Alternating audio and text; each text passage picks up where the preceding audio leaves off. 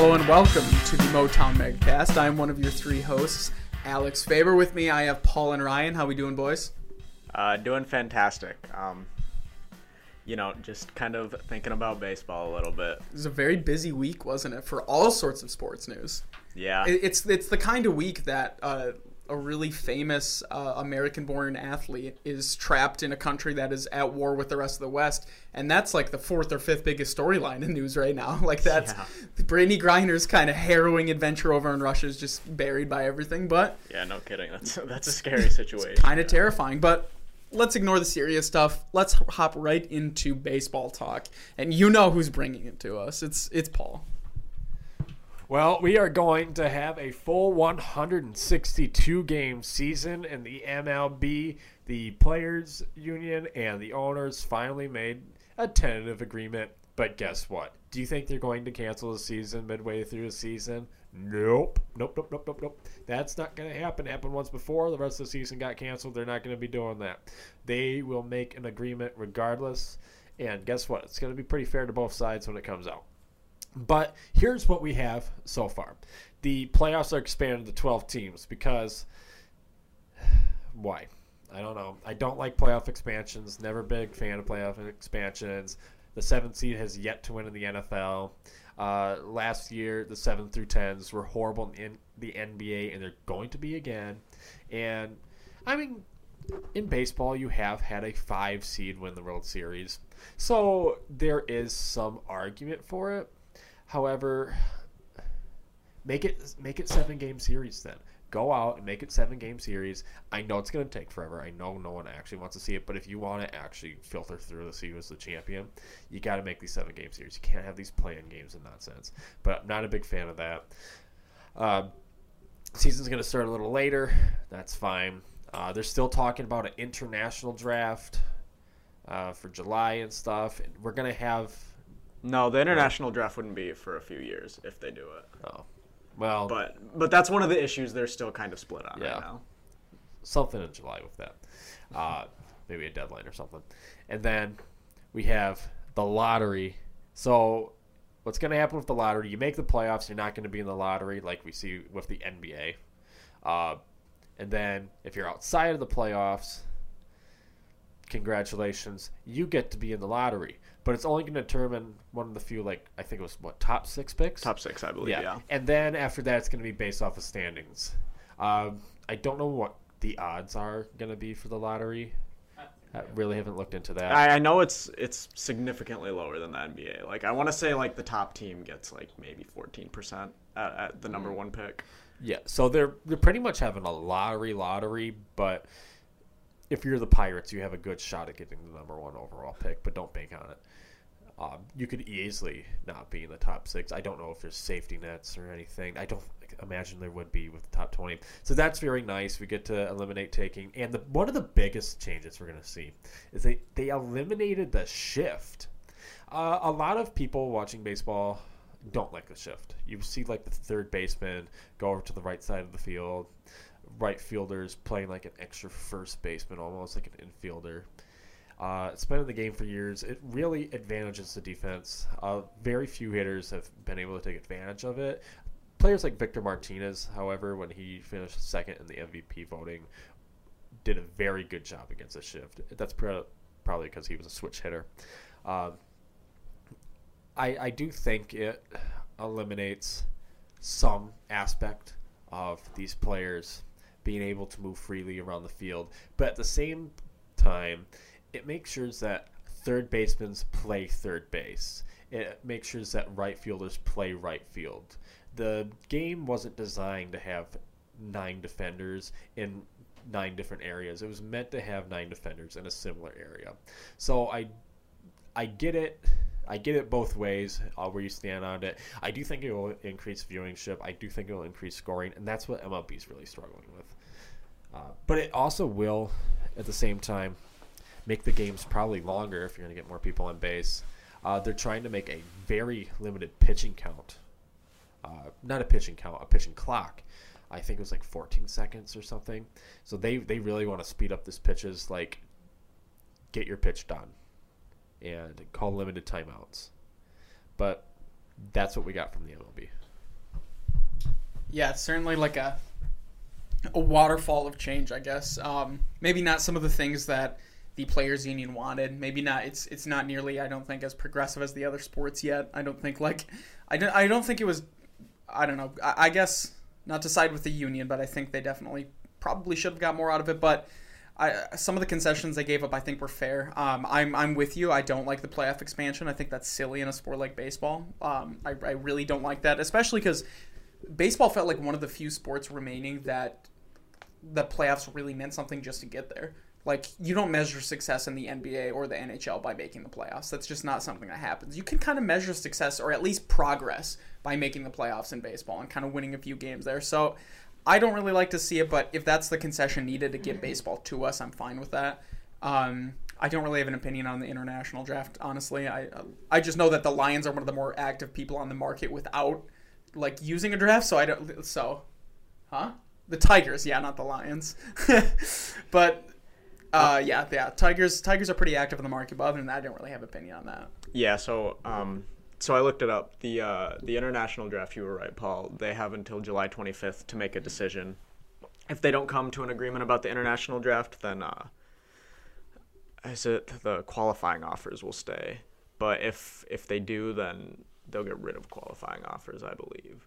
So yeah, so What did you think about the shift, Ryan? Because I know I'm like like I'm 50-50. I think objectively baseball will be more entertaining without it.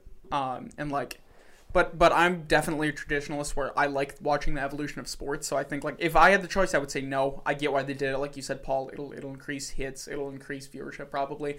People will tune in to see these guys hitting big numbers. But as a traditionalist, I like it when a sport kind of evolves. But what was your opinion on it, Ryan? Um, yeah, I was also kind of of the mindset that I don't, I don't necessarily think, um, I don't know, I don't, I don't think banning the shift is really. I think it goes a little bit against kind of just the integrity of I don't want to say integrity, but just like the fabrics of, of what baseball like you know you have your traditional positions obviously, but ultimately the uh, the goal out there is to to position yourself in a way that like ad- advantages you the and most, and that's I like a very like American sport thing too. Is like American sports have always been driven by success. Like we were Yeah. always like it's not like a you know like La Nuestra and like Brazil where they it's all about the passion for the game or it's all about kind of like the style. We- Yeah. We're very much like a winning formula, and that's kind of Right. The shift was just another uh, another brick in that house, I guess. Mhm. No, I completely agree with that. I, I will say that they will have some freedom to move around. Yeah. they're, they're just Yeah. gonna have to stay third base. You can't go over by first base. You have to play left of the shortstop. This is this is ridiculous. okay, I like that type of thing. I like because the third baseman should not be on the other side of second. That's insane. That's the nine defenders are supposed to be in specific spots. I don't know. I think at, I, I'm not going to argue that point too much, just because I feel like at that point we'd be getting to semantics, and it's just not very fun to listen to. But I would just say that like, eh, then you're giving up that position on the left, and it's the the pitcher's job to take advantage of that. It's like pressing in soccer. Like you're you're going to take advantage of a pressing team. If a team's running more coverage in, in football, you're going to take advantage of that. It's going to be tough to get it. Like there's a reason they're targeting that aspect of your game. There's a reason they're moving that hitter over there, but you kind of just as a hitter have to go against it, I guess. So it, it just again, like I was saying, and that comes down to like a philosophy difference, I guess, is what Ryan and I were talking about, where it kind of feels like, I don't know, it's it's kind of fun in sports to watch watch teams evolve with the game, the three point shot, any anything like that. Uh, so anything else with baseball? I guess we're just really hyped to have it back because I mean, if you listened to last episode, we were we were pretty angry at the owners. We were pretty fired up. Yeah, but uh, um, you know, today seeing all of these videos from from Lakeland of these all these guys reporting, uh, you know, it was cool to be able to like see Javy Baez. I mean, regardless of you know, obviously he's a bit of a polarizing uh, polarizing signing, but It was fun regardless, to see a big free agent. right, it's cool to see and it's cool to see him in action for you know, kind of the first time in in in the Tigers threads. I don't that they weren't wearing like uniforms, but um, Just kind of a part of the family now. yeah, so so that was cool to see, and then also I, we've had some some fantastic quotes, especially from Miggy about about some of the rookies. Like he was um, he was asked about uh, you know if he whether how much he thinks he's going to be playing like first base, and he goes, or and he said, you know, I I'm not really sure, but um, maybe not a whole lot because I know that we want to you know, create some opportunities for Spencer Torkelson there. We want to put him in the lineup at some point. Um, so that was really cool to hear. I have a quote from Miggy right here from Cody Stavenhagen. Uh, he said, "So Miguel Cabrera took a different tone on one question this year. How much does he want to play first base?" And his response was, "I don't know because we want Torkelson in the lineup." Yeah. that's Yep. a great quote. That's a great quote. Yeah, no. So um, it's been cool to hear some of that. Um, AJ Hinch mentioned or uh, mentioned the young guys too. He was saying or kind of just talking about how um, you know these guys are going to get opportunities like pretty early, and it's it's not at all like you know out of or not within reason that they might be on the opening roster because now with with some of this uh, some of the stipulations in this new deal that they made.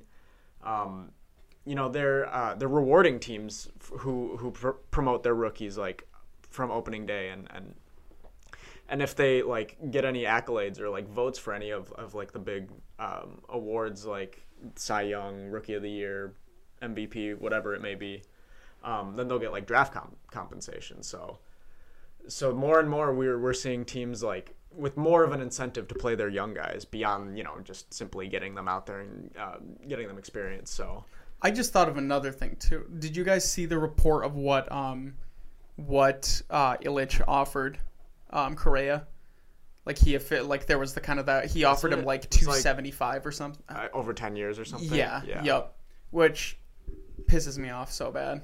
Like it just it's so stupid. He's you're really gonna you're gonna make that much of a difference over it. That that that type of offer is kind of like just to show that he made an offer. It feels Yeah. like Yeah. like everybody knew what Correa wanted. Like Yeah, that wasn't even that was like out in the open, you know. And Yeah. and and that I think that was kind of his attempt to be like, well, we tried, you know, we weren't covered my we weren't trying to like pinch pennies or whatever, but but yeah, it's I mean, it's kind of frustrating when when you do have a chance and an, a free agent like that that would have made sense. Obviously, given his ties to like AJ Hinch and whatnot, but when they had when they had dinner together. That that yeah, or brunch or Twitter something. that day? something like that. Yeah, Oh my god, I was so excited. I thought the announcing was announcement was going to come within the week. I think that's part of the reason it made me so mad when Yeah. he didn't sign us because I really did think it was coming. Like I thought for sure we were going to get him. What if we still did? What if we end up just went back and snagged him? Hilarious. I I wouldn't hold my breath. I just I just want someone else there. I just it's just sad. Maybe offer a more term for less less time. I don't know. I just I want something. I, I but I think the thing is like a guy like that, he's gonna want to try to sign like Yeah. a, a a decade long decade. deal if he can because I mean you don't you know you can't ever get that kind of stability anywhere anytime else in your career. You know like he's in his prime right now, so this is when he needs to cash in. I will add that I don't actually like big long term contracts for uh, on the uh, GM standpoint for the team. Uh, you, you- we, we see it right now with Miggy. He's not worth thirty million dollars and stuff like that. And we also saw it with, like Verlander. Uh, there are multiple seasons where he was not worth thirty million dollars. Yeah, but you know that going into it. It's like how the Rams knew they overpaid for Matthew Stafford. You sign a really big contract knowing that the end of the term is not going to be worth it, but it's kind of just a hey, we're willing to commit to you thing. And the player knows that too, and that's why they want the long term deals because they know they're not going to be worth that much in that many years. Yeah, yeah. It's it's really just like you know a player like that because of how good they will be for whatever the first half of their contract. They're willing to kind of just It's like a, it's a way to kind of work around the cap, honestly. Yeah. because you know that like you can't front load contracts, and, and I mean you kind of can, but you know this Yeah. is this is the best way to kind of cheese the well, system. Right, right, and like you know guys like Miggy or guys like uh, Correa, like you know you sign them to a big deal when they're in their prime, they're 27. Obviously, you know, 10 years later or however long the the long contract is, obviously it'll be a different level of play, and that's kind of just what you sacrifice. So. I guess to kind of put a bow on the I'm Correa just- talk, I'm I'm not going to make I'm not going to carry any water for billionaires and say that I'm sad because their contracts are too long or they have to pay too much because we're already so far under the, the, the cap that it doesn't matter. Ilitch Yeah. is pathetic. No, it's. That's my I had to rant on him a little bit. I can't stand him. Uh, let's move on from baseball though. Glad to have it back. Thank God we won't have to yell about it anymore. Uh, let's move on to the Pistons. Um, kind of the opposite trend of the Red Wings right now. You want to talk to us about kind of not a return to winning, but you know something interesting is happening right now. yeah, so so Pistons right now sit at 18 and 49. So that's I believe that's still second worst in the East and okay, so they have the third worst record. So um, they're still tied for those you know number one odds in the draft, but um, but if you look at like their last ten record, it's six and four, and you know before that, like two games ago, it was six and two. So I mean, most fans knew about or and were aware of kind of like the hot streak they were going on, but but now the question kind of is is like if if they if their hot start kind of falters a little bit and they regress to the mean a little bit, are they better off kind of trying to keep up that 500, maybe a little bit above 500 play, um, and and kind of bring some momentum into the next season, or are they better off tanking? And and that's been this will continue to always be a polarizing topic among fans. Like, you know, you're always gonna have the homers that will will just want you to tank the season away if you know you're not gonna make the playoffs, and then you'll have you know the other group that'll say like, no, we're not. You know, you should try to bring some of that uh, momentum, especially when you're like this early in a rebuild. Um, so yeah, um, I think it's really interesting, and and what I think that they'll do is I kind of think that they'll.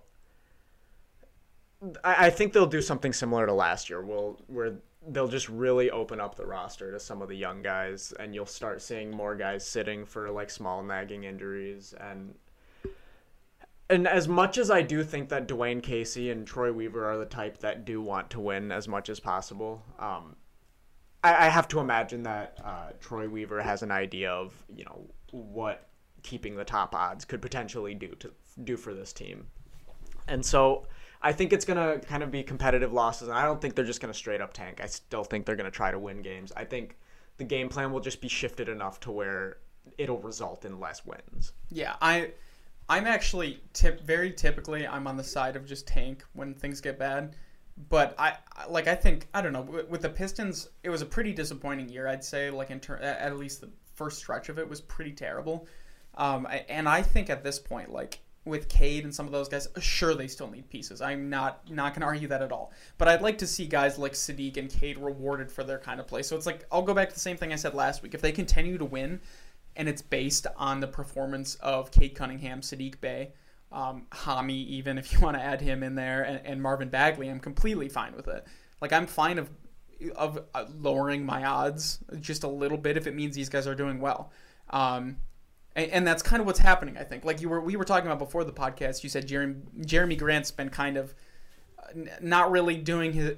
I, Kind of deferring a deferring. That's bit, the yeah. word. Yeah, he's finally starting to defer, and I would be pretty mad right now if the games were these res- results because Jerami Grant was taking over because he shot like 15 for 30, like just uh, just some heck hella inefficient day. Like it, it, it's nice to see the Pistons winning based on their young guys, I guess. So now that being said, I think we need to be in the top four. Uh, f- for like the odds, I, I think we still should be like a top a top team because the ceiling or the difference between the guys at the top and the guys at bottom in this one, I just I would way, way rather have a shot at a guy like Jabari Smith or uh, or Jaden Ivey.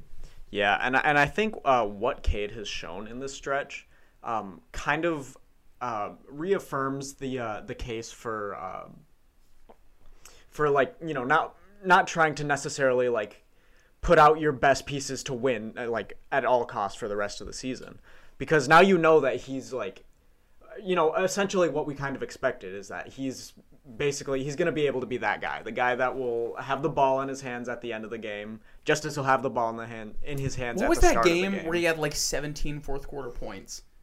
Wasn't there a game where he just went off in the fourth quarter? I think so. I don't, I don't remember. Let me pull up the schedule because but- that was a wild. That was a wild hmm. ride. Like that was one of those games where you say like, okay, Dave Bing doesn't know basketball anymore.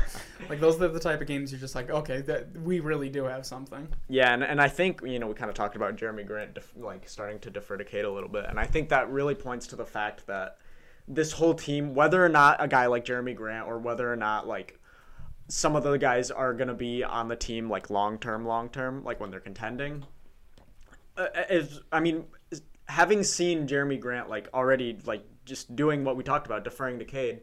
Um, that's just I think to me kind of a clear message that it's like okay we're as a team we're ready to fully like you know put all of our chips behind Cade Cunningham and and so I think that that in itself is kind of uh, really what we wanted to get out of this season you know having the number one overall pick, you want to see, okay, is this guy like, you know, is he gonna eventually be able to fit into the role or the you know the position that we drafted him for is to be the franchise guy, and then you know, I don't. He's really hasn't given us any reason to believe that he hasn't. It was that game against Atlanta. I just pulled it up because Okay. he was on fire at the end, and they still went to overtime, and then he just took over in overtime as well, and he ended up having 28 points that day. It was just so fantastic. Yeah, it's moments like that where it's like, you know, all right, you, And you Bagley can- you leading the can team in rebounds too, like lately.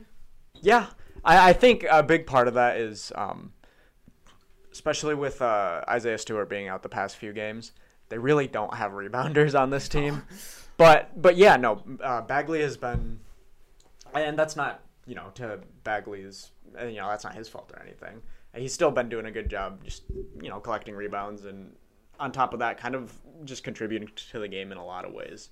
Um, and it'll be really interesting to see uh, kind of what his role is going forward. Like, I, you know, I wonder if someone like him, like if he keeps having like you know productive play, like is he gonna want like you know really want to be a starter and kind of envision himself for that? And like you know, if the Pistons don't give him a role like that, would he maybe try you know to find opportunities elsewhere?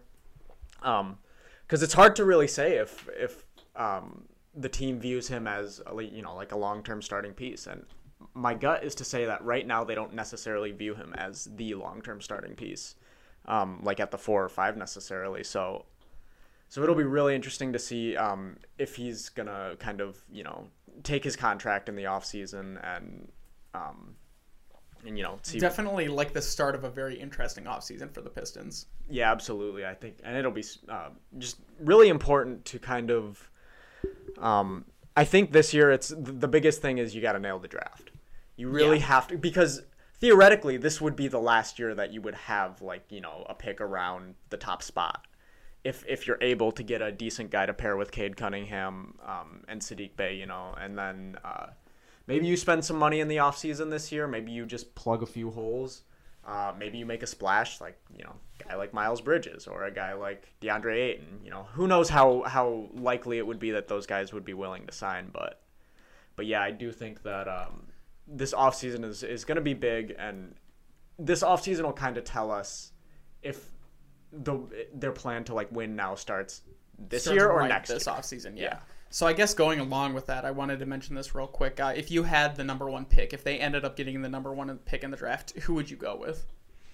Now I'm I'm still on the Chet train. Chet okay, Holmgren. that's I think kind of what I'm leaning to right yeah, now. I uh, I just think that he's he's the kind of talent that uh, you know, kind of similar to Evan Mobley. Obviously, they uh, draw those comparisons, and stylistically, they're somewhat similar in their like you know defensive uh, impact, I would say. But that's kind of it. They're not really that similar of players.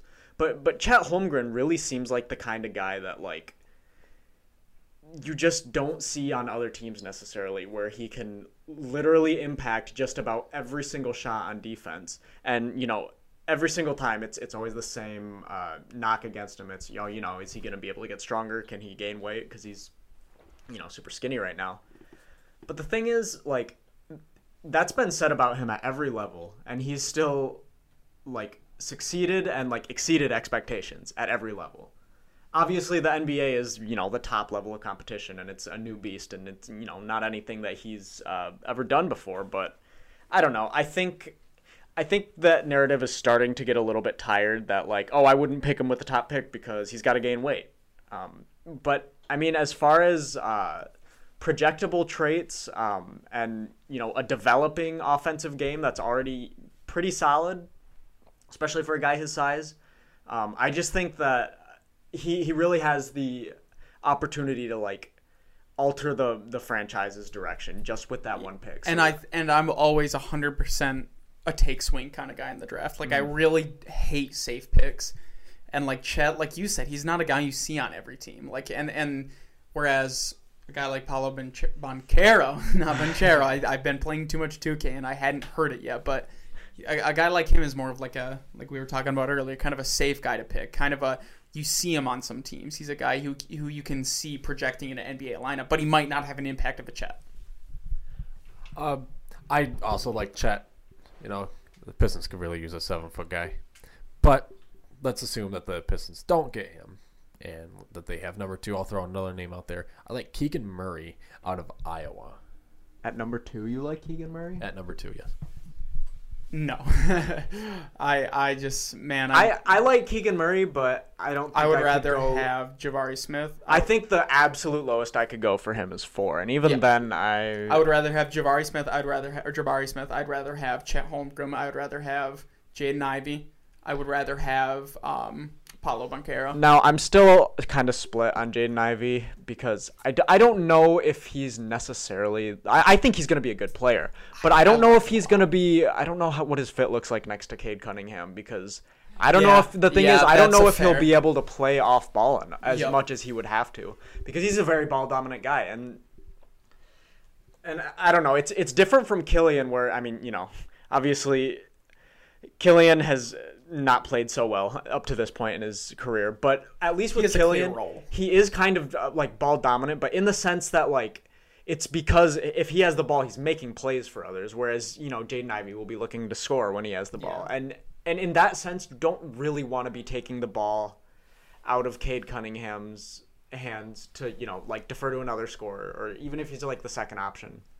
I think Cade would be better off playing with somebody who kind of mirrors like is more complimentary because Yeah, yeah, yeah. Cade is going to be the face, I guess, and, Right. and Jaden Ivey has kind of maybe that that potential to be the face for someone else. And Jaden Ivey kind of reminds me of like what Collin Sexton did with Hmm. uh, with Cleveland, where you know he was a really good scorer and he was a really good player, but it, it always kind of seemed like he was I don't want to say impeding uh, the other players who were a little more high profile, but you know it was kind of like I don't know, and I think Collin Sexton did get a little bit of a bad rap, and I think he's still a good player, but that's kind of how I view what that situation might turn out if Jaden Ivey gets picked. So, so I really like him. I just I don't know if the fit's necessarily there. like in a vacuum, like yeah, but I guess yeah, okay. That yeah, like in a vacuum, but taking it back to Keegan Murray, I guess. In a vacuum, I would probably take Jaden Ivey, the prospect, over Keegan Murray. Yeah, yeah. but not for the the Pistons. Yeah, that that's fair. Yeah, because I mean,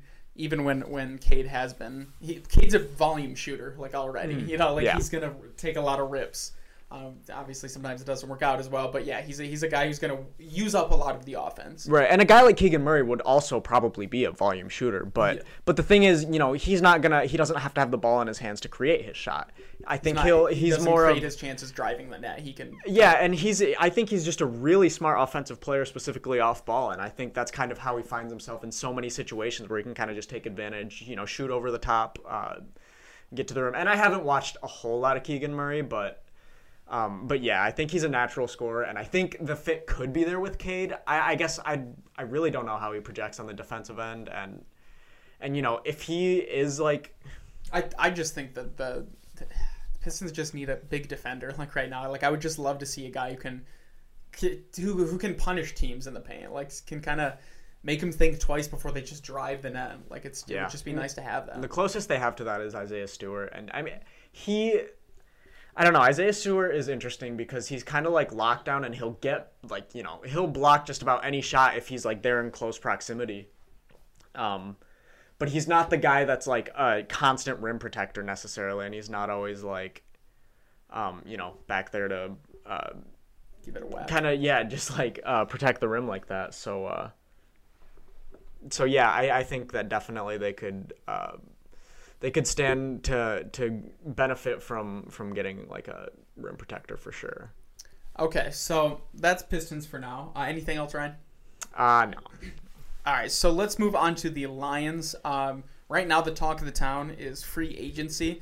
We're finally starting to see some moves go on. Players or teams are finally deciding things. We saw a block, blo- blockbuster trade to uh, to the Broncos. Crazy there. Um, Aaron Rodgers staying in Green Bay. We don't know for how much yet. Carson Wentz. of course, Carson Wentz.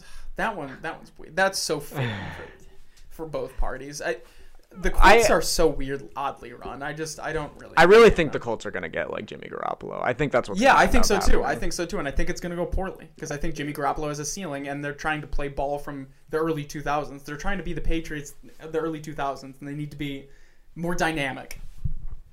I will say that was a great move by Washington to snatch Carson Wentz. He is now the best Oh, wow. quarterback in the NFC East. Carson Wentz is not better than uh, You- Dak Prescott. You cannot be giving up two third round picks for Carson Wentz Yeah. and and that contract. That's just I think that's just kind of an egregious mismanagement of assets. I mean, I guess we'll see. Maybe he he'll what?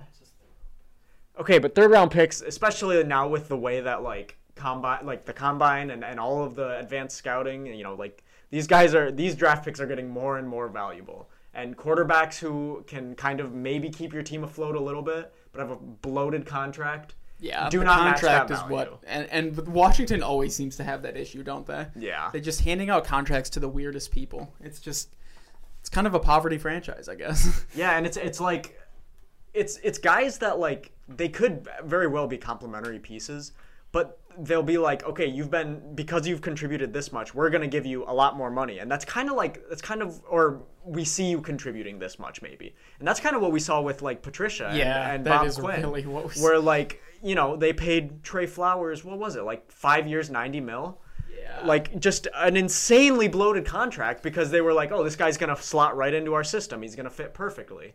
Um, same thing with draft picks. They picked freaking Jahlani Tavai in the second round because they thought, you know, they thought, okay, this is the guy fits the profile we want for a linebacker. Maybe he's not uh, th- this high as far as and those were and two decisions that we both, or every fan who wasn't just drowning themselves in Kool Aid knew immediately that those were both shit picks. I was in high school and I was able Yeah, to like the- determine that the Trey Flowers one especially is crazy. Yeah. Oh, absolutely. That. Oh. like the like the the other the draft pick was just kind of like this is weird. This is such a Lions thing to do. But the Trey Flowers, that's like that that was just ridiculous. And then obviously he's he's out of the roster now. He's gone. He went bye bye and saw some interesting goodbyes on Twitter. Kind of a, a Yeah. good mix, I guess.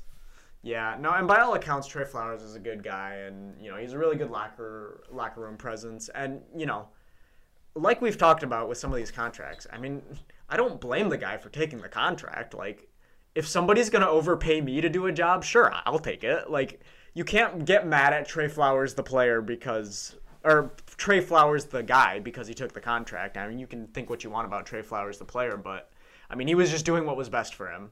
And so I think it just a shining example of just how awful that regime was.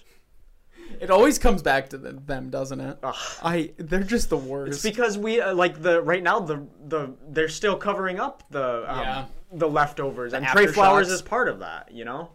So yeah, I don't know.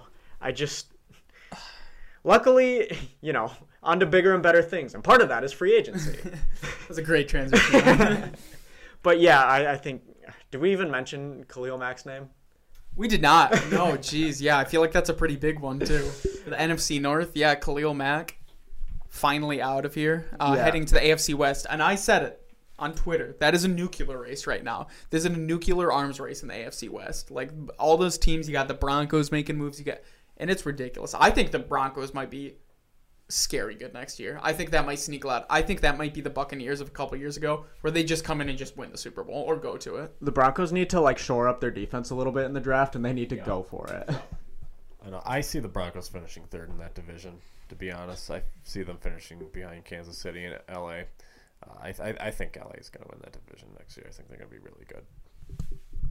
Gotta learn not to mumble, Paul. No one can hear you. well, it's good because that. Ta- well, it's not a horrible take. I understand it, but I, I feel like uh, Kansas City's probably still going to be the favorites to win. But I don't know. The Chargers are just kind of la frauds. They always just kind of choke. They're just kind of the choking franchise, and I just the Broncos kind of have a good history. I know they've been kind of terrible with quarterbacks, but the Broncos are, are, are a respected organization, and I, I trust their front office more, even with like some beast like Khalil Mack coming on. I again, that's just kind of getting into the nitty gritty though of, of the season. So if we want to bring it right back to the free agents, there, just wanted to mention that though it was important. Khalil Mack finally Yeah. out of the NFC North. Thank yes, God. good riddance. Um, all right, so let's. I mean, so let's go. Uh, we'll, we'll do our uh, free agency preview right now. So um, let's kind of just go uh, by position. At first, or the first one I have down here is quarterback. We're not going to spend too much time on it because, I mean, obviously, qu- free agency probably isn't the way they're going to address, uh, you know, specifically starting quarterback. Um, so if they were to address something, you know, it's going to be the backup quarterback. Um, because Tim Boyle is a free agent this year, um, and he. I mean, we've talked about this before, but you know, he was just not good.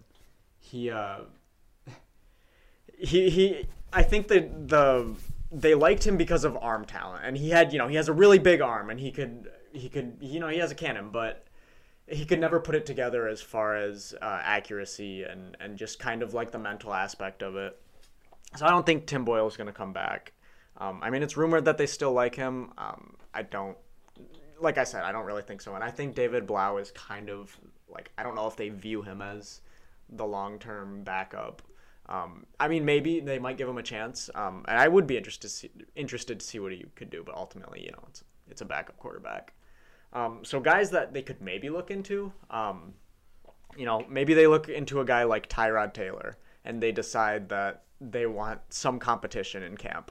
Now, I absolutely wouldn't do that. I, I don't like. I would rather just roll with Jared Goff for one more pricey year. Yeah, and then you know you wonder maybe, for value. and it would probably just be some like a one year deal or something. Maybe just to you know just literally for competition in the quarterback room. competition, yeah.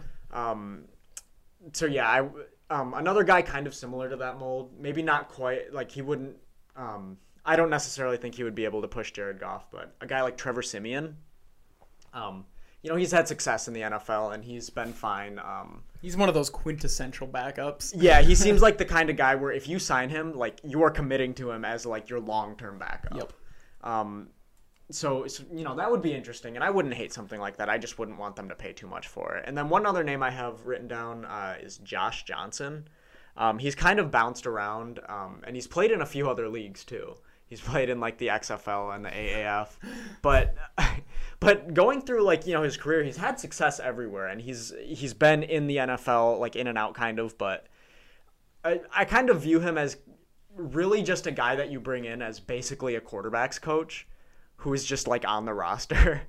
Because you know so somebody like that you just the the presence of the leadership in the locker room that could be big especially if you know like let's say you do end up drafting a guy like Malik Willis at number 2 or you trade up for Malik Willis or any other quarterbacks if you try to address the quarterback position this year it would make sense to sign a guy like Josh uh, Josh Johnson to kind of just be there and and you know kind of help him out so so that's all I have on quarterbacks. Do you guys have any any other? Yeah, I don't think so. I think just um, we're. I think we're probably going to be bad this year again. So like, I, I don't want to go and spend too much on a quarterback. I guess just just he's kind of backing up a guy who's already kind of trash. So uh, like, I do think it's important to get because David Blough is not going to cut it. Tim Boyle is terrible. I don't want either, either of them back. Just get go and get someone. Um, maybe a little cheaper than a Trevor Siemian, but Or and honestly, I would rather them just draft a guy late, like you know, a developmental quarterback.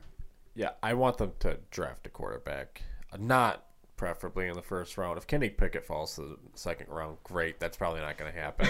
I keep on seeing that, but uh, not from any reliable sources, of course, uh, just from my fake mock drafts. Uh, but I really want Bailey Zappe out of Western Kentucky. I want him so badly. Uh, but d- if you don't draft one, don't get one.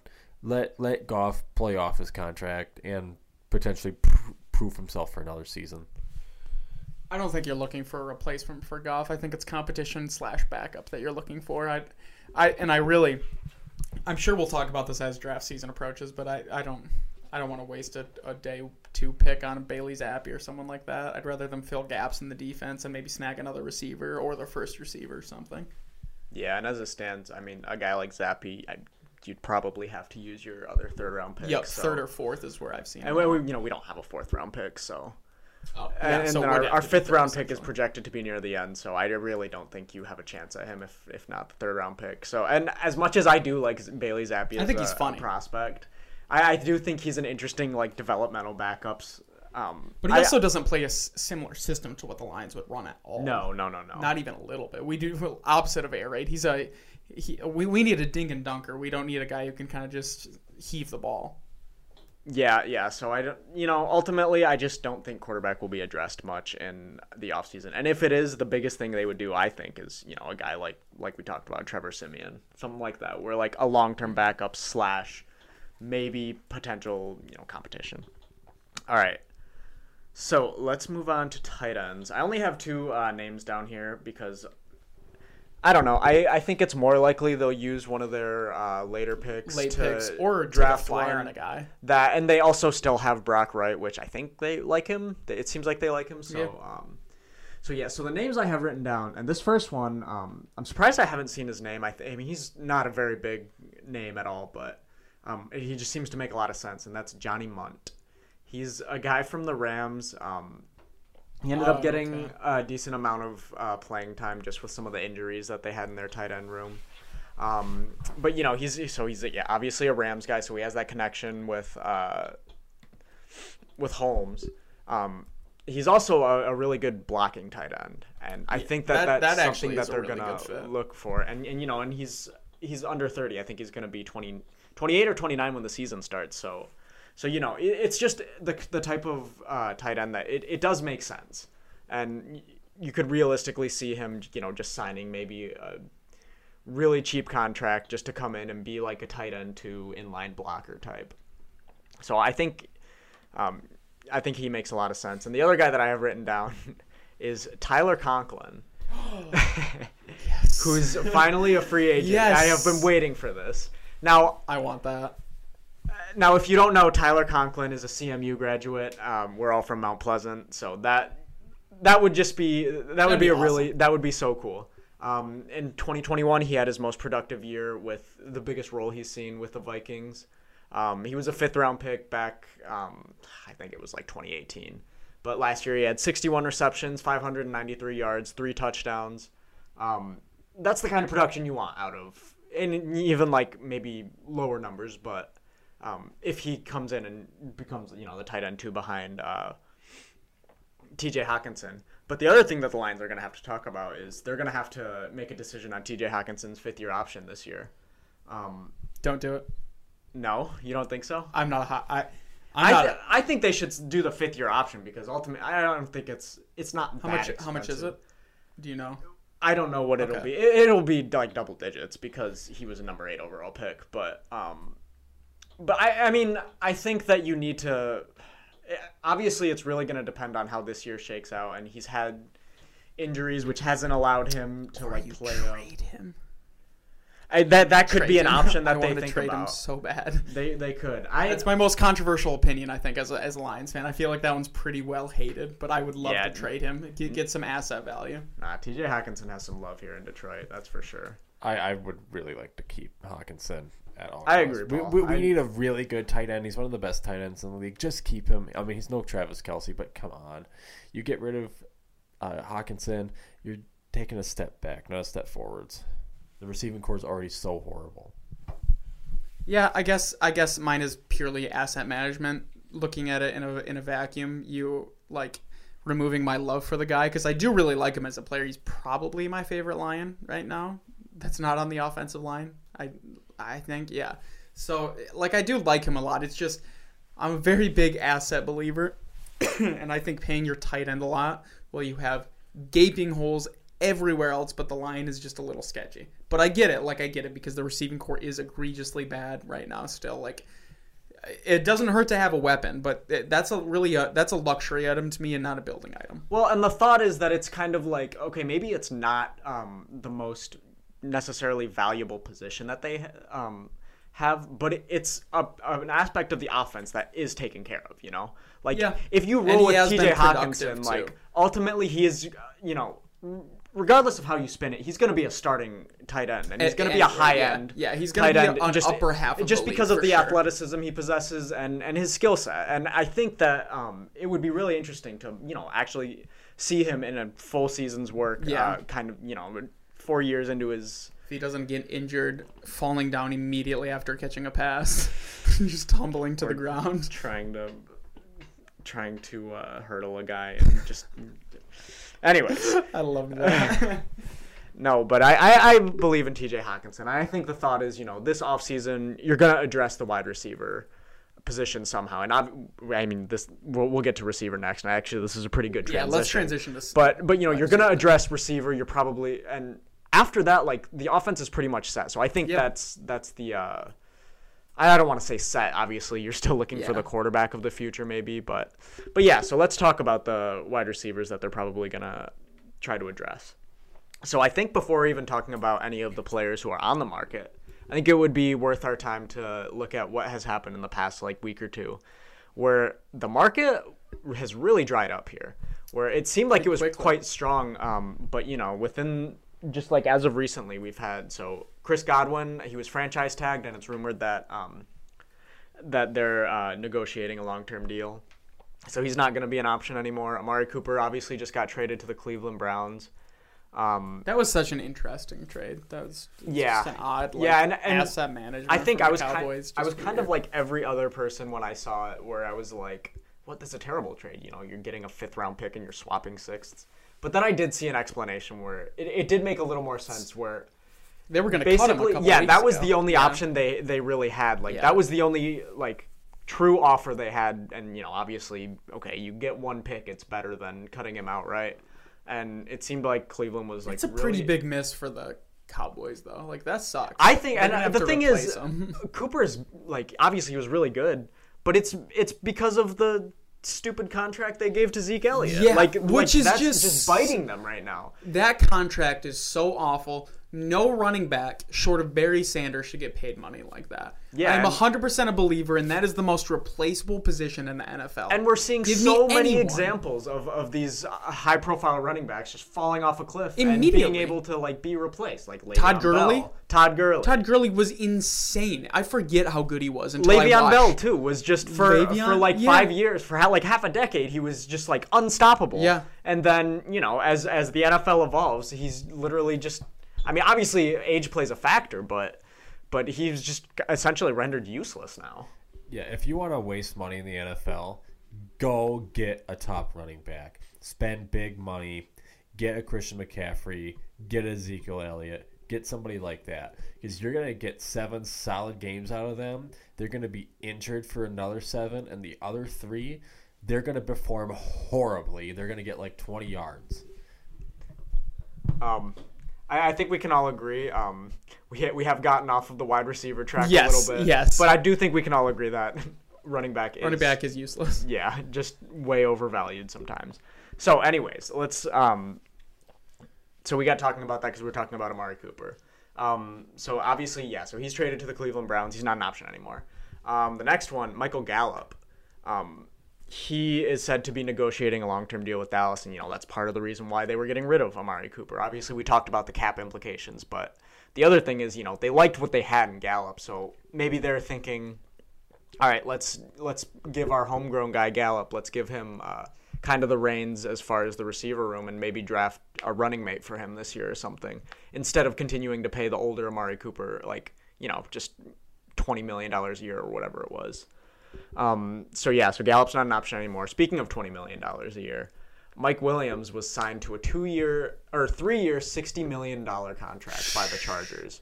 They're That- really going for That is a hefty contract for a red zone target.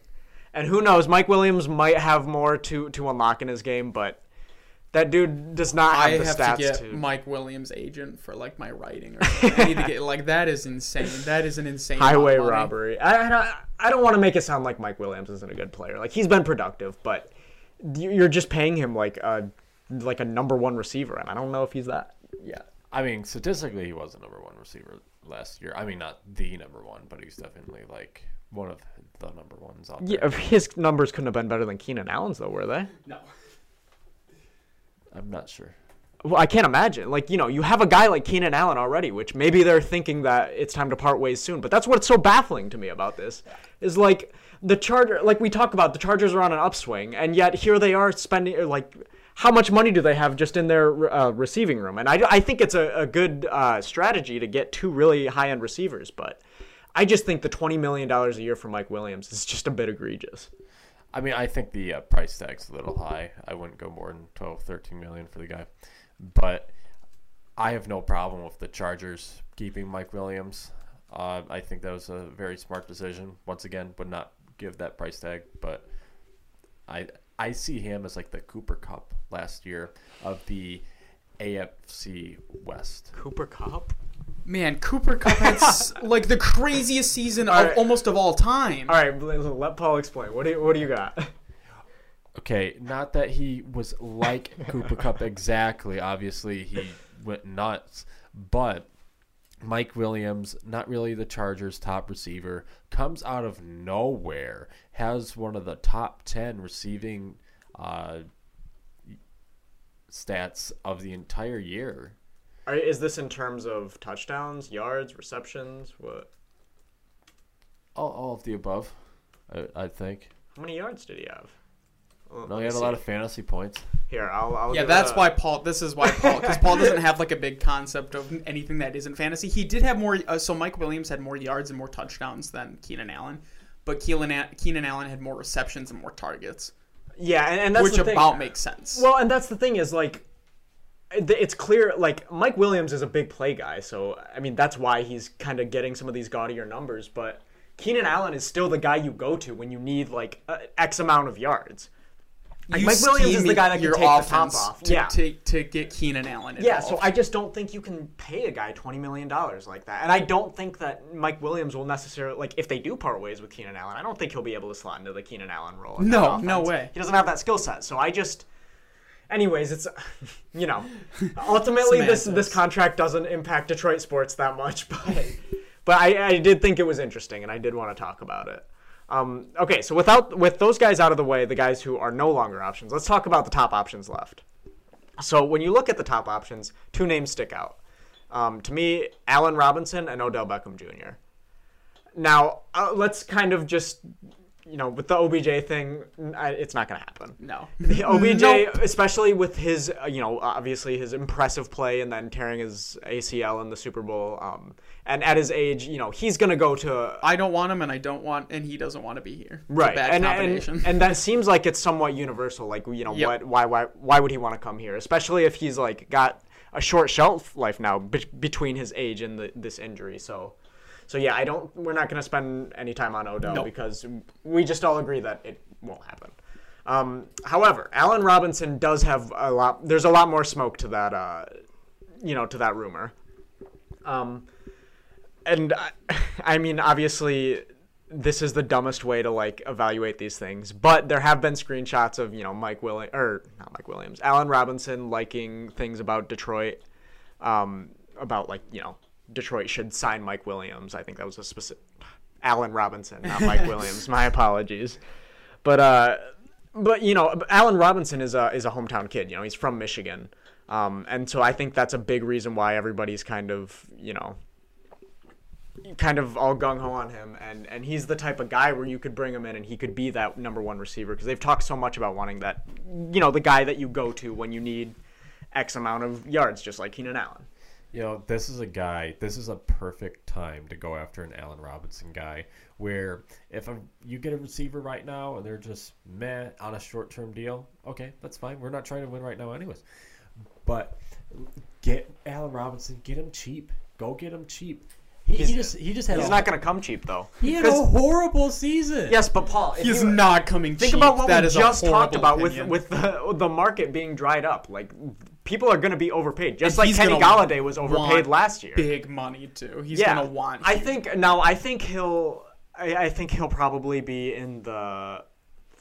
You might be able to get him for around like 15, 16. Ah, maybe a little bit less than that a year. No, I think he's gonna ask for that because his last contract was 17 million, 17.8 And million. Paul with does the have a point. His his numbers did dip. Yeah, yeah, But I mean, part of and he had that- it, like he played less No, games. I, I know it was uh, it was a big time drop in production, but it was also like somewhat of an indictment on the the Bears' offensive scheme, where obviously Allen Robinson was a better and more accomplished receiver than what they had, and it didn't seem like it was a, a priority for them to like scheme him as as he should be based on his his, his, talent. his agent is gonna say, "Look at look at what he did with this team, and he's going into like a similar team." You know what I mean? Right, He- and, he's gonna use that also argument. the narrative that will always follow him is like, look at his quarterbacks. He's he started his career being thrown to by Blake Bortles, then he came and got passes from Mitch Trubisky, Yeah. and you know then Nick Foles, Andy Dalton, whoever the hell else. I mean,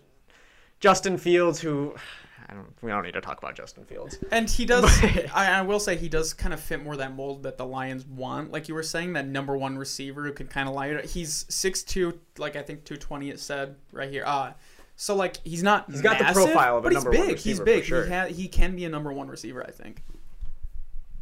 Yeah, you put this guy with Amon Ra, the Lions are going to light up the stage. I mean, let's face it. if Allen Robinson can be successful with meh quarterbacks, and Amon Ra can be successful with Goff. You you give Goff a receiving corps, he's just fine. You give Goff a good offense, he can get that team to the playoffs. Not this team, not with this roster, but he can get a team to the playoffs without a doubt. Yeah, obviously. I mean, obviously he's done it before. have and he's- history. Yep. and but I, I I do agree where I think if if you tailor an offense to Jared Goff, I think he's really able to like if he can find some kind of rhythm, then he's really able to kind of just ride that momentum. And I think that's why you know when you saw him with the high-powered Rams offenses, like he was really kind of just able to. I don't want to say go through the motions because obviously you know he's playing the hardest position in He's football. what people say Tom Brady was the the system quarterback. He Right. such a system quarterback, And but, he, I but he can play that role well. He and can, I, I've always thought that the system quarterback narrative is definitely overblown because, Yeah, I think so, too. What are you doing if you're not trying to get a quarterback who fits in your system? Well, Now, and at the end obviously of the day, not. it's success. Like look at look at Aaron Rodgers. He has all the talent in the world. He's arguably the most talented quarterback to ever play the position. Like he's the top three, I think. He has one Super Bowl, and he has t- he's terrible in the postseason. And then look at Nick Foles, who also has one Super Bowl and is the epitome of a, of a system quarterback. It, yeah. So it's like it's one of those things where, and I mean, we're not talking about quarterbacks right now, but but I do think that the the narrative around system quarterback is kind of just like, I don't know, it's it just doesn't make sense to me all the time. So And this is someone who hates, uh, who hates Jared Goff as as a player. to just you know, this is not defense. I'm just saying it like in the next few years during this bridge year, I think that's perfectly acceptable to have a dink and dunk. Dink yeah, dunk guy. and, and and I agree with Paul that I think Allen Robinson really would help that. Now, if you sign a guy like Allen Robinson, that's probably your splash. You know, you're probably not getting a guy like, and we'll you know we'll talk about a few other guys, but a big splash like Marcus Williams, like we hear talked about a lot. Um, you might not be able to even like have an opportunity for him if you sign Allen Robinson. And then the other thing with Allen Robinson is like, all right, well, how long are you going to sign him? Because obviously he's like 29, but we know that like he's not going to be signed to a one-year deal. That doesn't make sense for either side because the Lions obviously aren't going to be competing next year, and there's really no reason for Allen Robinson to sign like a one-year deal. So you know, then you wonder, okay, is it going to be more like a three, four-year deal if they like you know come to an agreement with him? And at that point, it's like all right, obviously you're getting him with some later years. You're also like by making the signing, you're um, suggesting that you will be in a uh, contending, or you know, like a contending. that's a scenario. contending move for sure. Um, so a guy like him is really interesting because it kind of says a little bit about what the front offense thinks about where where the um, the team is right now. Um, so I I like the idea of Allen Robinson in a vacuum. I just like I was just talking about. I don't really know. You know, I you really have to put him in a position to like kind of maximize his value because otherwise it's like you don't necessarily just want a a guy who could be elsewhere, maybe happier, like getting more, just having more success on on a and shorter. and the number one thing for me uh, is just is just the term. Like I don't want to overpay for him. Uh, and, and again, like we were talking about earlier, quarter like he's done good. This is not an indictment of him as the player. I'm just. It's going back to my thing where asset management is really big for me. So just be wary, I guess, of massive contracts with him. Yeah. So so that's that's kind of where we stand on Allen Robinson. Um, so let's move to an to a guy who's more on the low end of like the spectrum, kind of where he's he's the type of guy that you would pick up just to add competition into your uh, receiver room, and that's James Washington from uh, the Pittsburgh Steelers. Um, yeah. Now I'd I think because the Lions just re-signed Josh Reynolds, that kind of makes a guy like James Washington a little bit just arbitrary, I guess. Like, I he, he reminds me a lot of Josh Reynolds, where he's kind of just like this tall outside guy. He's not blazing fast. His forty time was a five four or four five four, but he's got good like build up and like long speed. You know, he can stride out and he can cover a lot of ground. Um, so he, but it, he was kind of in Pittsburgh. Um, they kind of moved him to like a slot position, which was like out of his natural position, and then they kind of just benched him. They it was a really weird kind of like management of his skill set. Um, so I don't see him at all really as a slot guy. I think he would be, like I said, similar to Josh Reynolds, kind of similar to Quintez Cephus, where he'll play the quote unquote Z position, where you're not the number one receiver, but you're kind of like on the opposite on the outside a lot of times. Um, so yeah, I think he would be the kind of guy who could really just come in and kind of compete for maybe a starting job. Yeah, I, I don't think James Washington is fit for the Lions offense. The Lion, the Lions aren't good enough for that. They the Steelers receiving corps is a little bit better than the Lions. Not that it's good; their offense isn't good at all. But you're going from there to Detroit. No, he's he, he needs other decent receivers around him to have any sort of success. Well, if the Lions sign a guy like James Washington, that's probably operating under the assumption that they've drafted a receiver or they're gonna draft a receiver quite high, because you know you don't sign James Rob or James Washington to be um, the number one receiver. You sign him like you know, like I said, just to kind of push some of the younger guys and maybe help out with uh, the rookie a little bit, whoever that may be. But but yeah, I think James Washington, and that's kind of why I put him in the the tier of like you know a lower end like um, like I said, just like a Z type uh, receiver. Um, so yeah, so the next guy that I have written down, and Paul, this is the one that I said I think you're gonna like before we started recording, DJ Chark Jr. um, I want DJ Chark. DJ Chark is, uh, for some context, he's a fantasy darling for Paul. That's part of the reason why Paul loves him. But um, but yeah, he um, so DJ Chark is uh, you know former uh, Jaguars guy. Uh, he's a free agent now. So he's like a he's a six four outside receiver, and he's got speed. Like he's got like legit speed. You know you don't see guys like that too often. Um, and there are questions about you know can he can he truly be like a number one receiver? Can he uh, Yes. be the guy to like carry the load kind of? Um, I, I don't know. Honestly, I have no idea if he can do that. I think he's still young, and I do think that he could develop more. But you know, I don't know if he could really be the type of guy that um, you know fits the mold of the number one X receiver that you go to when you need yards. I, I think if we're going to look at where he had success at, the Jaguars, uh, also without Trevor Lawrence, uh, also and with uh, had plenty of success in Jacksonville. Uh, I don't even think he would be the number one wide receiver in Detroit. I think it would be Amon Ra, but I, Well, okay, when I say number one, I kind of am more um, referring to like the X receiver, where it's just like you're always kind of like the outside guy. You know, usually you fit like a mold of like six two, six one, six two plus, um, you know, close to 200 pounds or something. You're kind of like a big physical receiver slash red zone threat. Um, and that's what I mean when I mean wide receiver one. That, you know, Amon Ra St. Brown might still outgain him in yards, like in the slot. Um, and Amon Ra St. Brown can also go outside, but he's not the traditional X receiver. yeah, I mean, regardless, I, I want him. I, I think that'd be a great deal. I'd, I'd be willing to pay him uh, about twelve million or I something don't think like he's that. gonna command 12 million. I think he'll probably he can probably be had for like seven or eight mil a year. Then get him. Get him. I uh, well, I guess I shouldn't.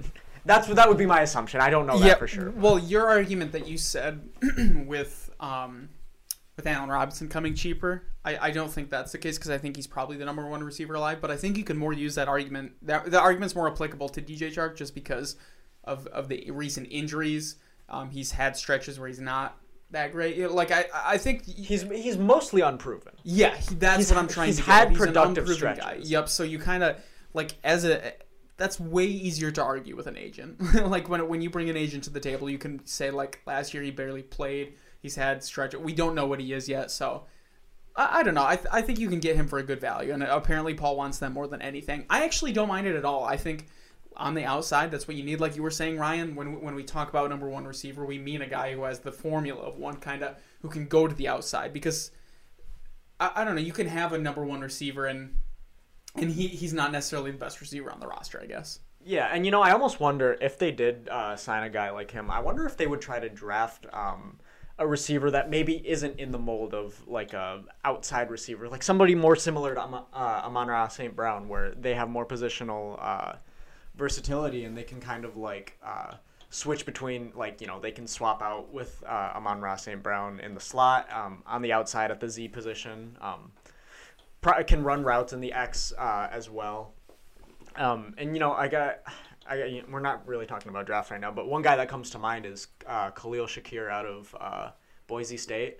He seems like the kind of guy that could kind of fit in that mold, similar to uh, Amon Ra St. Brown. So, um, so yeah, I think a guy like DJ Chark, once again, you're probably um, doing that with the intention that you are also drafting with, uh, you know, a pretty valuable pick, another receiver.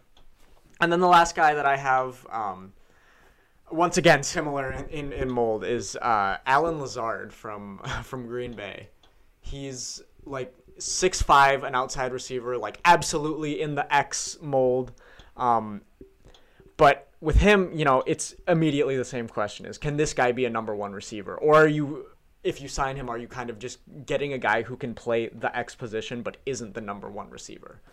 Um, I think Allen Lazard, I- and obviously, you know, he's had productive moments against the Lions um, and just elsewhere. Uh, he's just a really big target, and he's good at using his body. Um, and uh, you know, kind of similar to, in a sense, to a guy like T.J. Hockenson or just any number of tight ends that is kind of like that possession type. Um, you know, he has decent speed, especially for his size, and and that can be super valuable.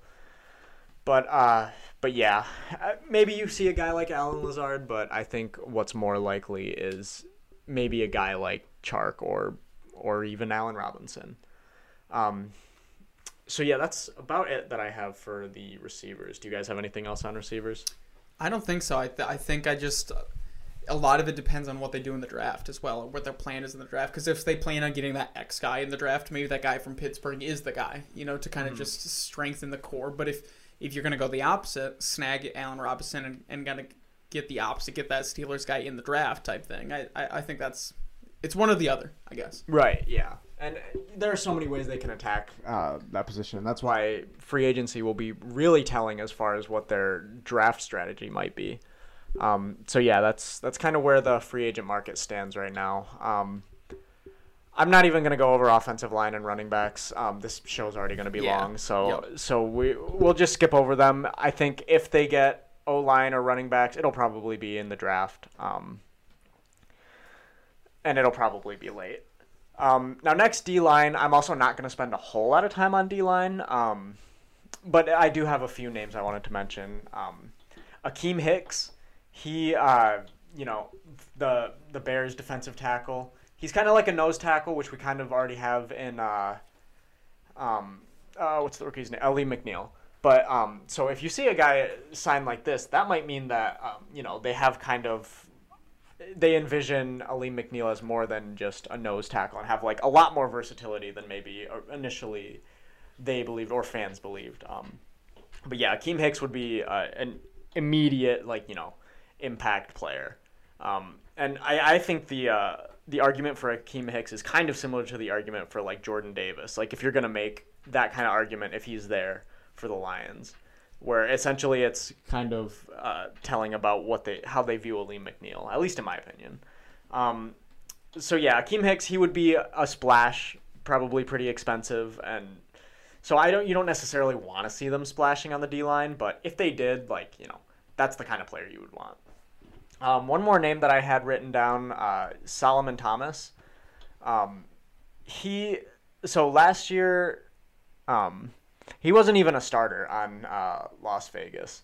Um, but he would be, you know, he's had a lot of starts in his career, especially early in in, in his career, and you know he's had a, a decent amount of uh, production. In 2020, he only played two games, um, but I, he's he's the kind of guy that you would kind of just like a roster filler in a sense, where he'll just come in and he'll be a rotational piece, and maybe he'll compete with like Levi for snaps or something.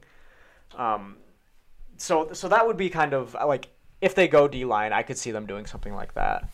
Um, and then I just had uh, I had Charles Harris's name written down. Obviously, he's a Lions free agent. We kind of have touched on that in the past, but um, I, I put him here because um, I think that they shouldn't really be looking into like free agent pass rushers at all.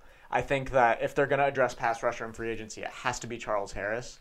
And I think what they're ultimately going to end up doing is trying to retain Charles Harris and uh, and drafting, you know, obviously early. So that's why I had Charles Harris written down. Kind of just wanted to touch on that point. Um, but that's really all I have for D line. So let's get to uh, a few more of the positions that Lions expect to be bigger players in. Um, so the next, or so next, I have linebackers. Uh, the first name I have written down is Bobby Wagner because, as we know, um, he just got cut by the Seahawks. Um, and there was a report. I don't remember who it was from, unfortunately, but I did see a report that said, you know, Lions have like kicked the tires, or they're a team that might be in on Bobby Wagner. Um, so a guy like him, um, he's rumored to be maybe around eight million. Now I don't, I don't know this for sure, and it, the price might honestly be higher because he's still a very productive player even at his age.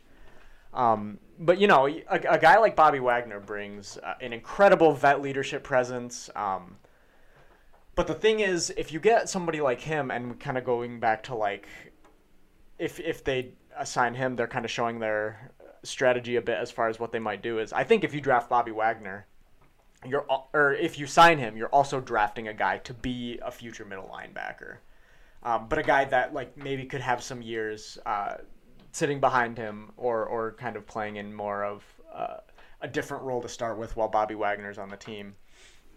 So I so I say that because I don't think they would sign Bobby Wagner just as like a hole plugger essentially or necessarily. I think he would be more of uh, like he would bring production, but he could also would be brought on for his his leadership and his just you know his success that he's had. So Bobby Wagner would be interesting. I don't necessarily think they're gonna get him.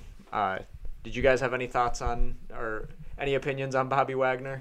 Not particularly. I wouldn't mind it. It would it would kind of just be part uh, part of this regime's kind of attempt to rebuild the the locker room, I think, and, and kind of a, a, guy who can has good play on the field and off the field. So I and I, I certainly think yeah that that would be valuable. I just think that I just don't think the the move itself would make a whole lot of sense, just like you know, obviously by itself. But I think there are yeah. a lot of factors that could be at play. So yeah, that's uh, Bobby Wagner. Next, I have on here. I hope I don't butcher this name. Foye Oluokun, who is a linebacker for, um, or he was a linebacker for Atlanta. Um, so he's a younger guy. He'll be 27 when the season starts, um, and he's had a very productive uh, for previous seasons thus far, um, including last year. I mean, the dude had 192 tackles total. Um, and also, like a lot of Lions fans will remember, he's the guy that had the game's healing pick in the um, in the Falcons game. So he's he's a guy that's productive. He's athletic. You know, he's young. It would make a lot of sense in like a three year deal, maybe, um, if they want to invest a decent amount. Um, you know, productive linebacker who can who can cover. Um, obviously, he collects tackles, so he's pretty good against the run.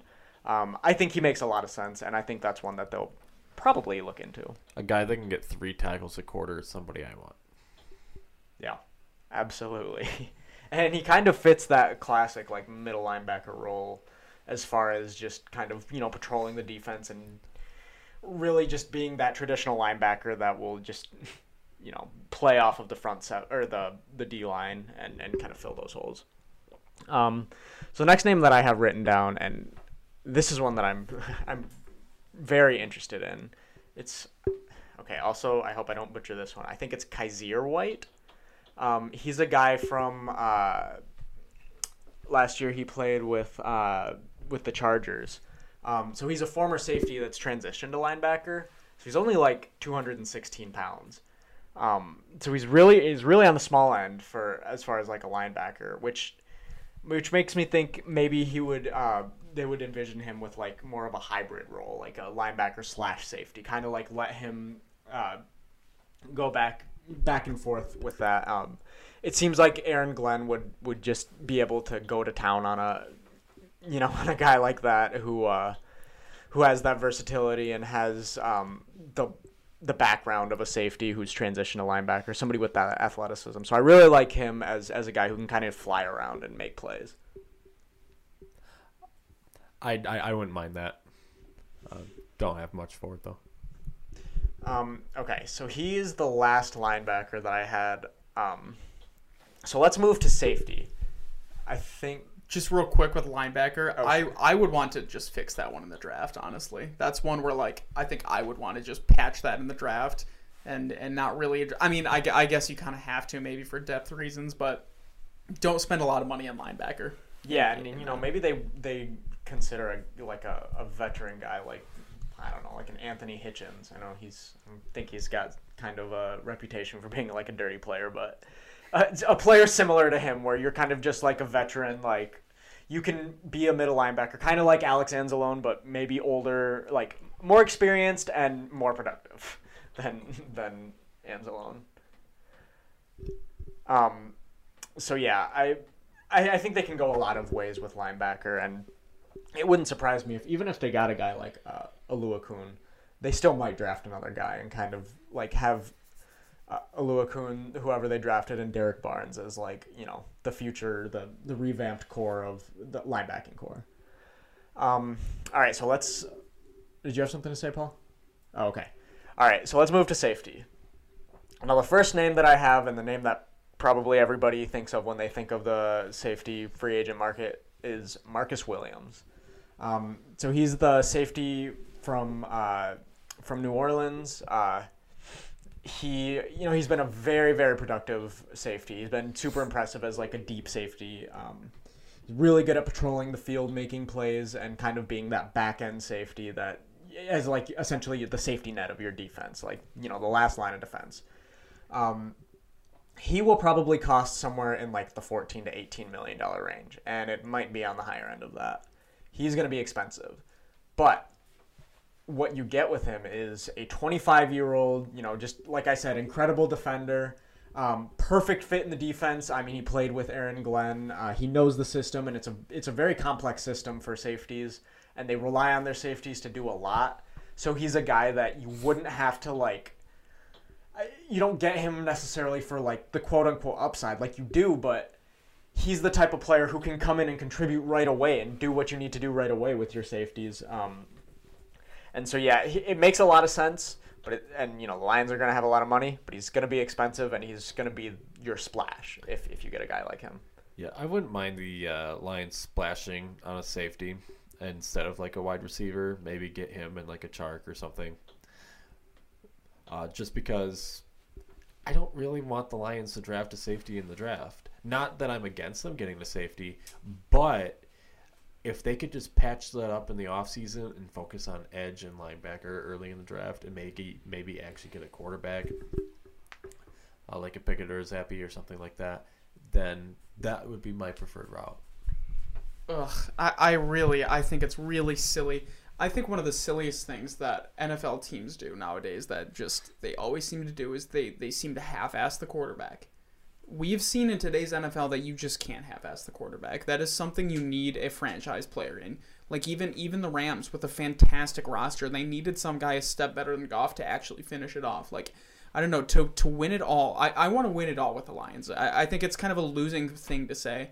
Like I've heard 90 I listen to 97 won the ticket a lot and no hate towards those guys cuz I like them but they always they set the bar so low for Detroit like I don't want them to just get a guy like Kenny Pickett and win a playoff game in, in five years. I want them to go to the postseason. I, I want them to adapt a modern NFL mindset and kind of I, I go all in. And I don't think you do that snagging a guy. So I, I want to get a safety. I want to build it up. I don't want to get just kind of a, a has been, or not a has been, but just kind of like a mediocre quarterback. I, I don't think that's a feasible way to win in, in this league anymore. Yeah, and as far as the safety talk goes, um, I really do like Marcus Williams, and I think that Yeah, I do too. I think if you do go for that, then yeah, absolutely. Like if if you truly believe that he might be that transcendent, or maybe not transcendent, but he might be able to push that defense, that secondary, finally into like the good territory. Because Lord knows it's been a really long time since the Lions have had a quote unquote like good productive safe or uh, secondary.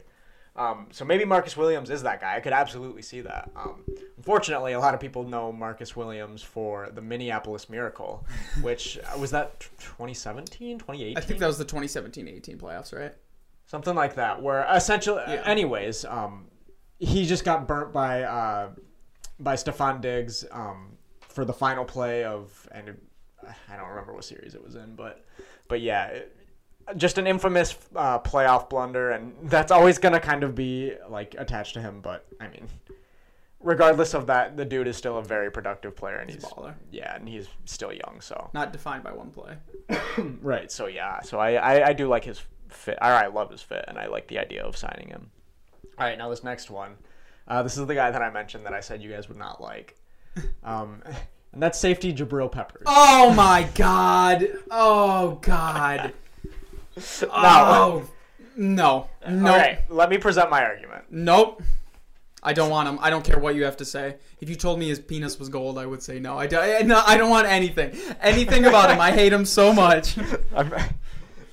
I'm- Un- unfortunately, the argument still will be presented. I don't want Jabril Peppers. Absolutely not. Uh, I, unless I can get it for like league minimum or something, that'd be fine. Yeah, if he's willing to come here for a few peanuts and maybe like a paperclip, future cash considerations, something. I, I would and no, actually no, I would pay not to have him here. I would rather like go into a two million dollar deficit i- i- in the salary than have him here. well, Alex is being unreasonable. I'd be willing to pay league minimum for him. I hate him so much. are you guys done? Yeah, I'm done. I'm done. I'm done. okay. Let's talk about Jabril Peppers, the player. Okay, so he's, you know, regardless of what you think of, of your opinions of him, he's he's the kind of guy that can play, uh, kind of what we were talking about with Kyzir White at a linebacker, and that's kind of like that hybrid like linebacker slash safety where he can play in the box a little bit. Um, he he won't drop too much in coverage, but I mean maybe you get him to pair with Tracy Walker if you re-sign Tracy Walker, and then you draft a guy like maybe in the third round to replace one of either Walker or Peppers whenever their uh, deal is up.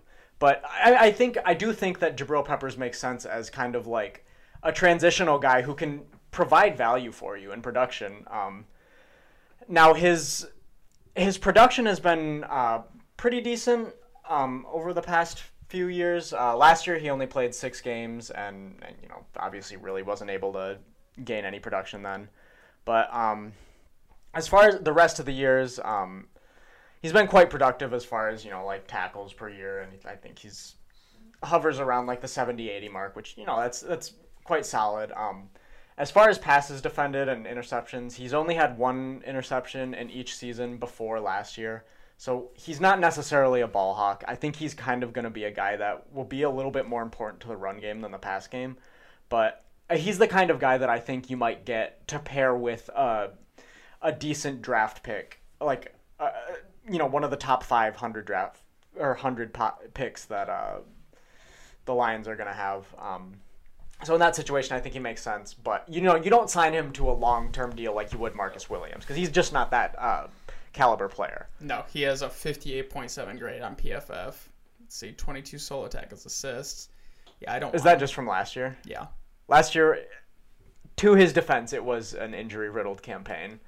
The year before that, he had 64.7. And 64.7, it's not great, and that's why I think, I, but it's you know it's it's fine. You know you're He's had one good year. you're providing some production, and I think that's why you, if you sign a guy like that, it's with a premium draft pick. Because, like I said, he's not going to get a Marcus Williams contract. He might get like two or three years, but it would probably not be any more than five, six million. Yeah, that's way too much money. I'd give him five, six hundred thousand maybe, but that's about it. I don't want him anywhere near my team. I, I don't want him. I he can backflip his way to some other poverty franchise. I don't want him here though. I can't stand him.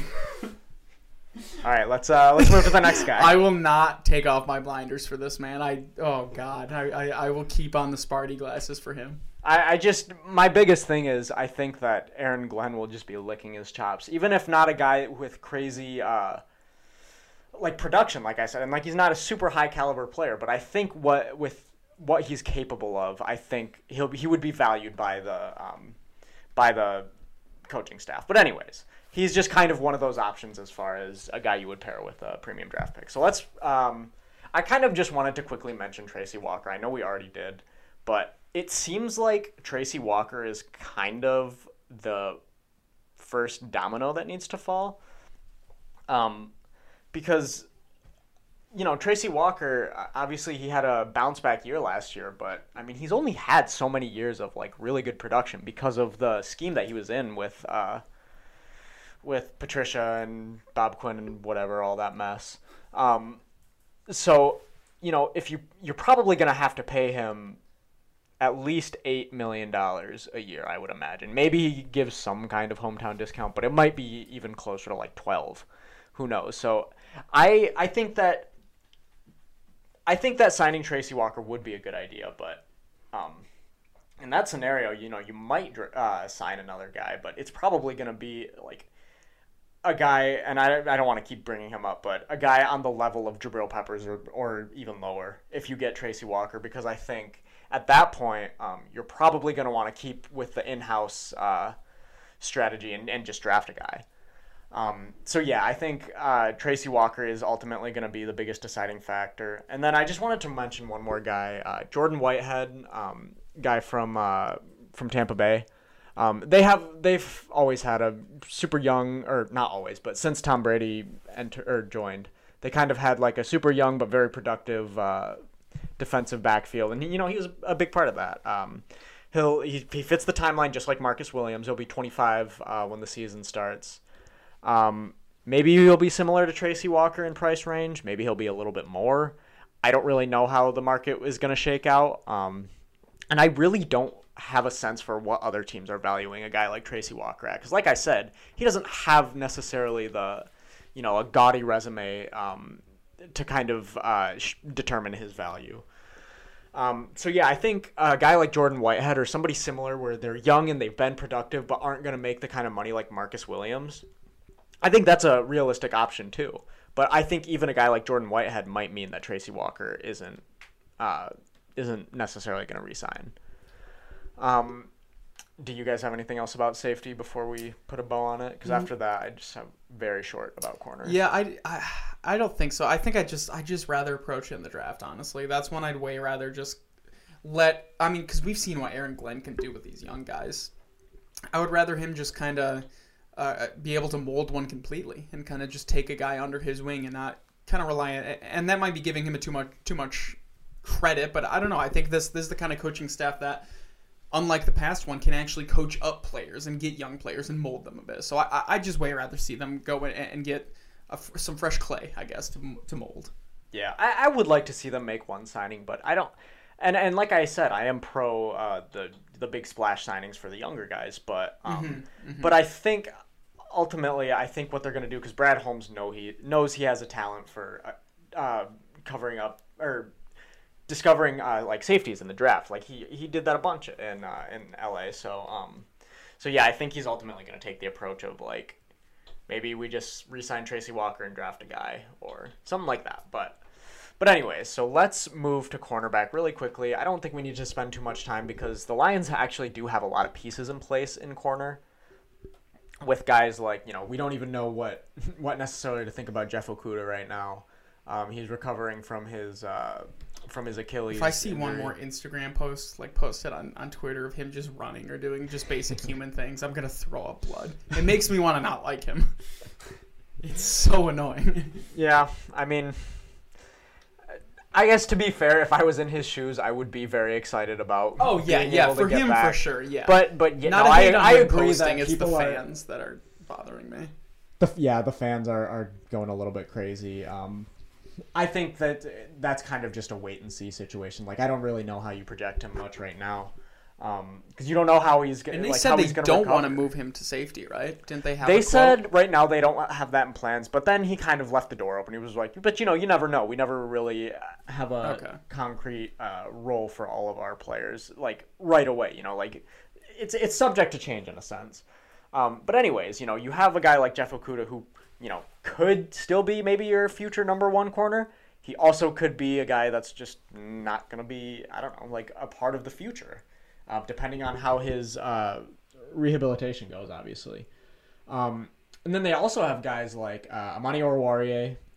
It certainly seems like he's got what it takes to be like a corner two long term. I don't think he's ever going to be that number one shutdown guy. And as, as good as he was this year, and he got a lot of picks, but some of them were pretty opportunistic. Um, and I think I, I think he would serve as a as a plenty fine uh, long term back or long term cornerback too. Um, yeah, he's still young and uh, soon you know they'll need to make a t- decision on his contract as well. But uh, but yeah, I think um, obviously they have him. They have guys like Jerry Jacobs who showed a lot of really interesting you know fun traits, but ultimately the dude's a, was an undrafted free agent, so it's it's hard to really project him. Um, I see him more as a depth piece going forward, um, maybe just a high quality role player if that's how it shakes out. Um, but you know we also have to see how he recovers from his ACL injury. And then another, the other guy uh, that we need to mention is uh, Ifeatu Melifonwu or Iffy, whatever you want to call him. Uh, you know, the Lions used a third round draft pick on him last year, so you're not just gonna like give up on him, or you're not just gonna assume that oh he'll just be a depth piece, kind of like you maybe could do with a guy like Jerry Jacobs. Um, and you know it's hard to say like what you know he might also project as a long term cornerback too. Maybe he really develops and can kind of uh, assume the role of a cornerback one, but who knows? Like it's it's really hard to tell with all these guys who got injured last year after showing like glimpses. Um, so yeah, so they have a lot of pieces in place. So I think what's most likely as far as a free agent strategy, I think they will just look to maybe sign like a veteran corner, um, and that could be a guy like uh, Bryce Callahan from the Broncos. I mean, he's he's had uh, a pretty long career. He's been quite productive. Um, guy like Casey Hayward, if they wanted to um, give him a decent amount of money. Um, I, I don't really know how much he would cost, but you know he's a he's a seasoned veteran. He's been around for a while. And then you get uh, names like J.C. Jackson, Carlton Davis, Stephon Gilmore. Those are the top end ones. I really don't see the Lions uh, No. pursuing one of those. And and don't get me wrong, that would be cool, or that would be kind of like, you know, obviously it would be fun to get uh, one of those top end guys. But I think if something like that happens, that's probably the the coaching staff saying we don't view Jeff Okudah as a number one receiver, and we don't view or we don't know if Melifonwu can necessarily be a number one receiver. Maybe we don't view Oruwariye as a number one receiver or corner. Corner. Yeah, corner. yeah. Sorry, but but but yeah. Um, and I think if if they're gonna make a move like that, I think it would be most likely a guy like Carlton Davis, who's also is young, a young guy out of that uh, Bucs secondary. Um, I think he has the tools to develop into a number one uh, cornerback who will you know shadow the best receiver on the team. Um, but yeah, I, I think what's most likely is they'll get a guy like a Callahan or you know maybe a Steven Nelson who's been around for a while um, or just a, a name similar to that. And I think that's probably what's most likely as far as corners. Um, but yeah, that's um, that's kind of the names that I had uh, highlighted as far as who I think the Lions might uh, look to target. And you know, we'll, we have the uh, they they don't call it the legal tampering period anymore. I don't know what it's called, but essentially the the early negotiation period. It's I, I think it's tomorrow is when it starts. So Should be exciting. It should tell us a lot about where the because I think they're going to be a little more patient this year. Uh, I've seen a few fans like especially with Aaron Rodgers news. A few fans were saying like, oh, uh, the, I think the Red or the Red Wings. I think the Lions are positioned to win the NFC West if or NFC North if uh, if if Aaron Rodgers leaves and if all goes well. I just I just don't see that happening. So I don't think we see much in terms of free agency. I think it's a lot of free free agent like um veterans, kind of those guys who will come in and feel like off the field roles or very niche uh, And- roles on the field, and I think they rely on the draft mostly, and they said that multiple times. Right, and I think if you do see them splash, I really think it'll be either at safety or at receiver. Yep. I think that's really Young the guys only- too, yeah, yeah, younger yeah. Mm-hmm. guys like the guys who are 24 and 25 who can who can still grow with the organization. Like maybe you you see a guy that you have an opportunity, like you know maybe you there's a receiver who you think okay maybe I won't get the opportunity to sign a guy like this who I believe will be very good, maybe like a DJ Chark. Um, where maybe you don't see necessarily next year having that opportunity to sign a guy like him. Um, so yeah, that's that's kind of uh, kind of where we stand on the free agents. Paul, did you have anything you wanted to add at the end? All right, well then that'll wrap up our free agency preview. Yeah, I think that's all. Uh, We didn't mention the Red Wings mostly because they're just shattering my heart right now. They're absolutely terrible. Their defense is garbage right now, and the goaltending's bad, and the offense just went cold against Calgary. So everything's going horribly. Anyone who expected, yeah, the, the wheels are off. Anyone who expected playoffs, like in in the back of their head, or maybe even like secretly, uh, just kill those hopes now. That nine two loss to Arizona should have done it. Uh, the only the thing that makes me happy is is looking and seeing how the prospects are doing overseas. Guys like Simon Edvinsson lighting it up um, in top five for under 25 scoring. Four out of the we just looked earlier today. Four out of the five um, tops under 21 scores in the SHL are Red Wings prospects. So at least there's hope in the future. Uh, everything's terrible right now, though. So yeah, I went on pretty long there, but I think we got got a lot of bases covered. The the, the off season was really coming into full swing for the Lions, and that's as a Lions fan, that's probably the best part of the year. Just that off season where there's still some hope. We're so used to the off season having. Or So much riding on the off season that uh, that There's a lot we're, of we're conditioned for this. All right, thanks for listening. Check us out. Uh, we're almost everywhere that podcasts are available, and follow us on Twitter at mmegacast.